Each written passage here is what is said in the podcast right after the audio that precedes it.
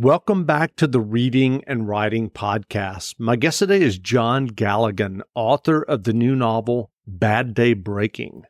The New York Times wrote about the novel. Galligan unfurls his story with ease, breathing life into every character. John, welcome to the podcast. Thank you. Glad to be here. Absolutely. Well, if someone listening hasn't yet heard about your new novel, Bad Day Breaking, how would you describe the novel? Well, Midwest Gothic, rural, crime, thriller, cows, cheese, snowstorm, polka, and murder. it's actually great. the fourth. It's actually the fourth book in a series, and the series is about a protagonist named Heidi Kick who begins uh, her arc in, in in this series as the Dairy Queen of her rural Wisconsin county. She's on top of the world. She is rural royalty this is as good as it gets for a young Wisconsin farm girl. She's smart, she's pretty, she's popular. Um, and then a terrible tragedy brings her family down and brings her down, and she hits rock bottom, and we pick her up. Uh, 12 years later, uh, resurfacing as the interim sheriff of the county next door, Bad Axe County, the first ever female sheriff in Wisconsin, and facing um, you know dark crimes uh, in her in her region, such as happened to and, her when she was at you know was Dairy Queen. Sure. And I'm curious, do you remember the original idea or impetus that led you to write Bad Day Breaking? Well, Bad Day Breaking, in particular, as the fourth book of the series, she, she's she's solved a number of cases in the first three books, and then Bad Day Breaking actually uh, that's my COVID book. It's, it's me trying to figure out, okay, is this for real? You know, you know, all of us that were in the middle of writing something when this pandemic occurred had to figure out, okay, what does the future look like? Uh, uh, you know, people need to be wearing masks in my in my books. Is, is, is this the plague? Is it not? Um, so the impetus for this book was the particular problem that that she deals with uh, has to do not with the pandemic in particular, but the kind of um, psychic, emotional, and economic fallout that I felt at the time I was writing. I felt that would be would be problematic in the future. And so, what happens in this book is Heidi Kick has been reelected sheriff. She's she's been functioning as a sheriff for a couple of years now, and into town comes this bedraggled, itinerant prosperity cult and they settle into an abandoned um, self storage, mini storage facility uh, and start trying to live there. And um, of course, the locals are not happy and they want them out, but it's also her job to protect them. So she's stuck in the middle of a, uh, you know, a civic conflict that is sort of in my in my estimation at the time when you asked me about the impetus in my estimation was uh, the, some of the emotional and economic fallout of a pandemic when people were losing their way and losing their livelihoods and looking for uh, looking for salvation. So that, that's how that's how this particular book got started. Sure. And I'm curious, did you do any research about cults as you were working on the novel? Oh yes, I did. yeah, I did some fascinating research. Um, you know, of course, I think we're all kind of interested in cults, but um, yeah, I, I, I, looked at at all the all the ones that we all know about, and I I watched a, an amazing series called Wild Wild Country about the Rajneesh cult that um, tried to take over a, a, county in Oregon back in I think it was the eighties. Are you familiar with that? I am. I saw. I watched. I watched the documentary. It was amazing. oh my god! Yeah. so I did. You know, I, I looked at that, and I'm you know I'm I'm I'm not dealing with something necessarily on that scale uh, but I was, you know, really curious, of, of, course, about the psychology of people who join cults and people who lead cults, and, and how uh, authorities have dealt with cults. And I did a tremendous amount of research into Waco and the Branch Davidian disaster there, um, and that's really the, probably the most informative uh, research that I did for this case because my my protagonist Heidi Kick has a similar situation. She's on a smaller scale, perhaps, but she's got this explosive situation where there's an inside, there's an outside. You don't know what's going on inside for sure, people on the outside want to obliterate the inside. The people on the inside, there's a lot of innocent people on the inside and some that aren't. Um, and her whole thought process during this novel is don't let this be another Waco in, in my hometown. well, I'm curious if we can back up a moment. What was your initial writing journey that led you to writing and getting your first novel published?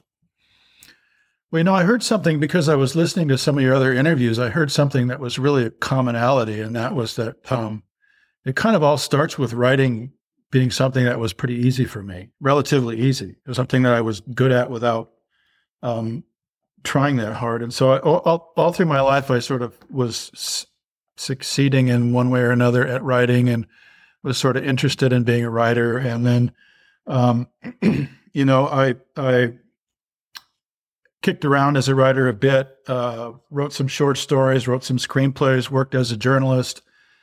Uh, and then I did something that changed my life. I, I, I took a year off my job and I went to uh, a, a, rural mountain town in Japan. This is back in the 90s to, to teach English. And I was pretty much the only white person that anybody had ever, not maybe not seen, but had, had encountered. Uh, and and so it was a profound experience for me. It, it absolutely tore the cover off my personality and rebuilt me and and uh, actually taught me who I was. Um, of course, I learned a lot about Japan and Japanese culture and all that, but really what I learned about is what does it mean to be a white American male? Um, and so when I came back from that experience, I returned to the United States. People would ask me, "Well, so how was Japan?" and I'd start to talk, and about 30 seconds in, their eyes would glaze over because I had I had a long, I had a complicated and important story to tell them that they just really honestly weren't interested in. So right. so so really, what happened was I decided, okay, damn it, I'm gonna I'm gonna make people listen to me. I'm gonna tell a story.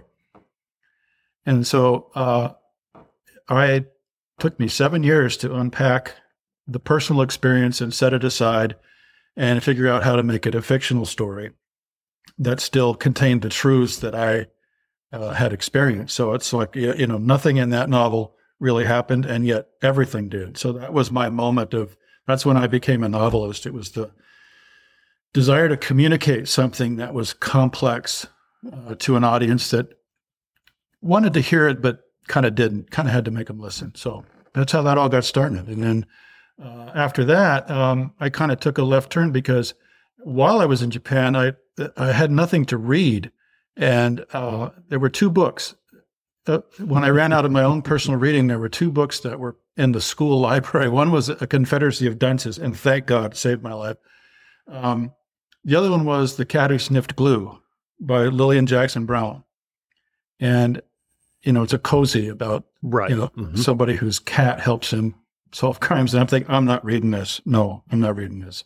And then I read it because I had no choice and I couldn't put it down. And I became uh, really fascinated and, and and kind of fell in love with the whole idea of of plot and mysteries and and telling stories in a certain way. So then I I sort of steered myself, um, you know, into the into the crime mystery uh, genre from there.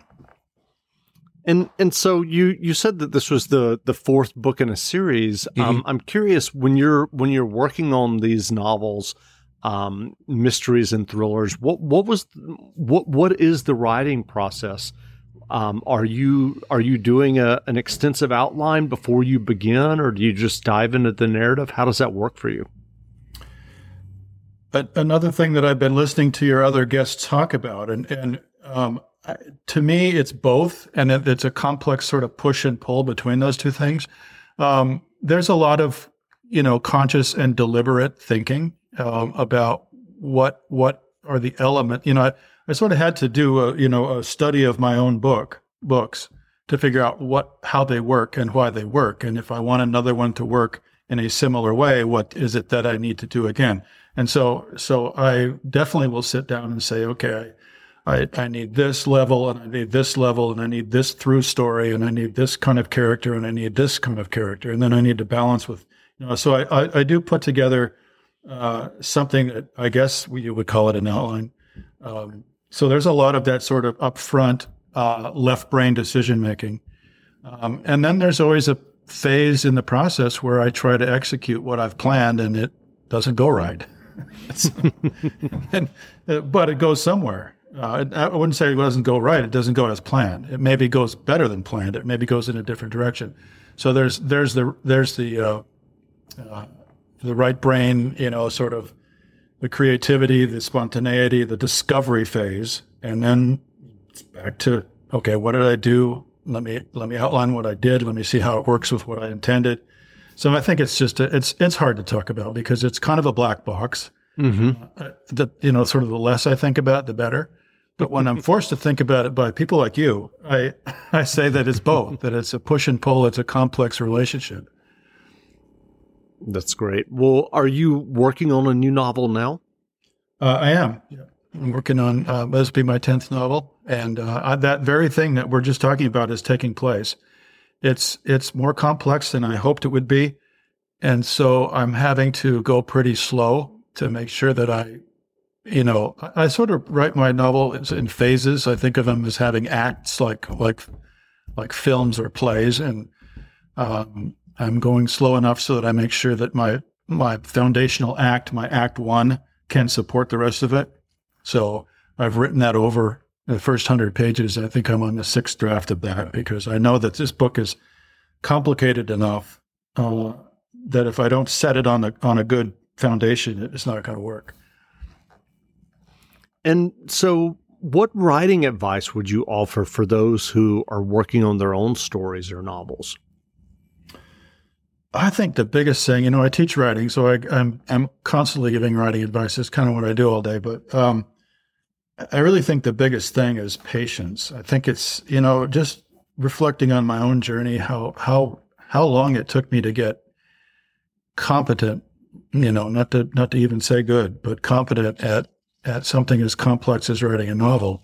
Um, it's a long journey. I think it might take you fifty thousand hours, so you better get started and you better be consistent. You better work regularly and be very patient with yourself and be very humble. Uh, it's a weird combination, I think, of, uh, you know, being enough of an egomaniac that you think you can write a novel and that people will pay attention to it. And then being, on the other hand, humble enough to know how difficult it really is and to listen to the feedback that you get from readers and so on, and to be patient with yourself and all of the stumbling and fumbling and all of the blind corners that you're going to find yourself in, um, and the frustration and so forth. So, patience, persistence, and don't wait another minute to get started. Well, what novels have you read recently that you enjoyed? Did you hear me? I, Hello? I, I didn't hear a thing there. no, I didn't hear oh, okay. a thing there, Joe. Um, sorry. Um, what novels have you read recently that you enjoyed? Um, I'm well. Let's see. Uh, I recently read uh, Harry Crews novel called The Gospel Singer, which was insane um, and and good. Um, but I think what's what's most informing me in my in my crime writing is something very uncrime-like. I've, I've read through the entire uh, works of Kent Haruf. I don't know if you know is, but um, writes about a small town in Colorado, and it does. Mm-hmm. It's not crime; uh, it's literary fiction, but it has some real similarities with what I do, in that he tells his story through multiple viewpoints. Um, and what I'm really getting from it, and what I'm really trying to make sure infuses my crime writing, is the heart of it, the humanity of it, the way it's really about people you know the relationships between people and how they take care of each other or don't. Um, so that's that's one thing that I'm that I'm reading uh, that's inspiring me right now. Well, where can people find you online if they want to learn more about you and your novels?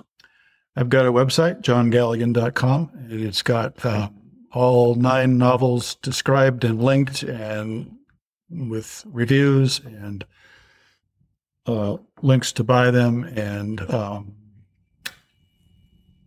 recordings like this where they can listen to me talk about them and, and so on. So, yeah, johngalligan.com. That's great. Well, again, we've been speaking with John Galligan, author of the new novel Bad Day Breaking. The novel is on sale now, so go buy a copy. And John, thanks for doing this interview. You're welcome. It was fun. Absolutely. Yes, that is true. Sheriff Kick confirmed, tucking the eviction order inside her duty jacket to keep it dry. They're all named Carpenter 23 adults and 9 children, 32 Carpenters. With no wasted motion, the reporter, a stylish young man about her age, mid 30s, handsome in a brainy way, popped up what was possibly the only umbrella in the entire Bad Axe. The sheriff noted heads turning as wet flakes thumped the wide black fabric. Beyond, the sudden snow fell silently upon the green brown expanse of Black Hawk Pines, the municipal golf course that bordered the north side of Eustachet Road. Black Hawk Pine security cameras caught the action on the road and inside the Eustachet fence from tall poles planted behind the 13th green and 14th tee. Those cameras, the sheriff knew, had been toggled to wider angles to keep tabs on the course's weird new neighbors. Except the prophet and his wife, the sheriff clarified. 32 carpenters plus those two. She felt like Marcus Sullivan from the New York Times knew more than he was letting on, thought he was probing her for signs of ignorance as he reported on groups like House of Shalah across the country. She tried to check her impatience. She had official paper to deliver. But yes, because all new members change their names to Carpenter when they join, we still don't know Win Carpenter's real name. No one inside that fence does either. Brother Win is all they know. So they say. Mostly, they won't talk to us at all. She watched Sullivan raise his neatly bearded chin one half centimeter. Were carpenters talking to him? The sheriff's freckled features tightened to a frown. This was exactly what she didn't need. This, among other things, has made it tough to solve this murder. Sure, of course. He scrawled a note with a stylus on his phone. So, Sheriff, in order to join the cult, I don't call it a cult. What do you call it? She stared past his umbrella, trying to gather herself at the end of what she felt had been the most difficult month of her life, at least since the bad old days. Her husband had been sick, her kids, Ophelia, Taylor, and Dylan, had been out of school. Her mother in law, Belle, had lost her latest cafe waitressing job and moved in with the Kick family at their hobby farm 10 miles out of Farmstead on Peterson Road. There, the sheriff and her husband, Harley, conducted homeschool with no internet and dealt with an extra 74 year old child who smoked and drank and knew a better way to do everything. And that was just the personal stuff. Over the sheriff's kicking and screaming, the PFC had replaced Bender with Michaela Stonebreaker as her chief deputy. Signaling intolerance, the PFC's decision had emboldened Stonebreaker's husband, Dennis, to rename his vigilante organization Kill the Cult. Lately, the group posted armed observers 24 7 on Eustachet Road. All this time, the Win Carpenter case had spun its wheels under a cloud of rumors about drug dealing in the House of Shalah and whispers of a cover up related to the sheriff's substance abuse in her troubled years after high school down in Crawford County. She was protecting someone. Stupid as this was, it was the hot gossip. There was more. Still unanswered was the disturbing internal affairs question of whether the sheriff's promising young protege, Deputy Lindsay Luck, had been using department computers to carry on romantic pen pal relationships with prison inmates. Deputy Luck denied this, and so far, three judges, all citing First Amendment concerns and insufficient cause, had refused to sign a warrant granting access to the prison system's email service. The judges were probably right, but the sheriff couldn't shake the feeling that Deputy Luck and her department were heading for trouble. And still more, Ten days after Halloween, the House of Shalah had purchased the vacant 2.2 acre lot next to the Eustachet property. Immediately upon closing, they had pulled a permit and moved in heavy equipment, and carpenters, who obviously knew how, had staked out the land and begun installing a residential sewer. Laying big concrete pipes had become proof of Kill the Cult's claim that the carpenters planned to build houses, stay in Farmstead, and, here was the threat take over the Bad Axe by populating the schools with its children and electing its members into county government. Try and argue with a rumor, Sheriff Kick thought as the brim of her cap began to drip. Glancing through quickening snowfall at the reporter, she felt the urge to holler bad words. I call it what it is, she finally replied. A religious community. He nodded. It seems that calling it that has made you unpopular. I'm not concerned about my popularity. The word cult is inflammatory, inaccurate, and not helpful.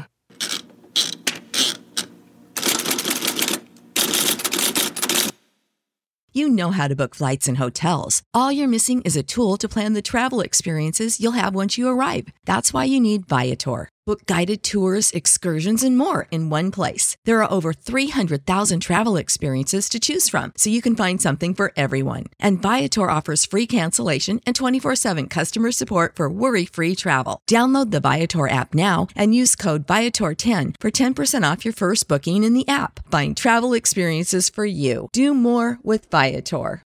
When you need mealtime inspiration, it's worth shopping Kroger, where you'll find over 30,000 mouthwatering choices that excite your inner foodie. And no matter what tasty choice you make, you'll enjoy our everyday low prices, plus extra ways to save, like digital coupons worth over $600 each week. You can also save up to $1 off per gallon at the pump with fuel points. More savings and more inspiring flavors make shopping Kroger worth it every time. Kroger, fresh for everyone. Fuel restrictions apply.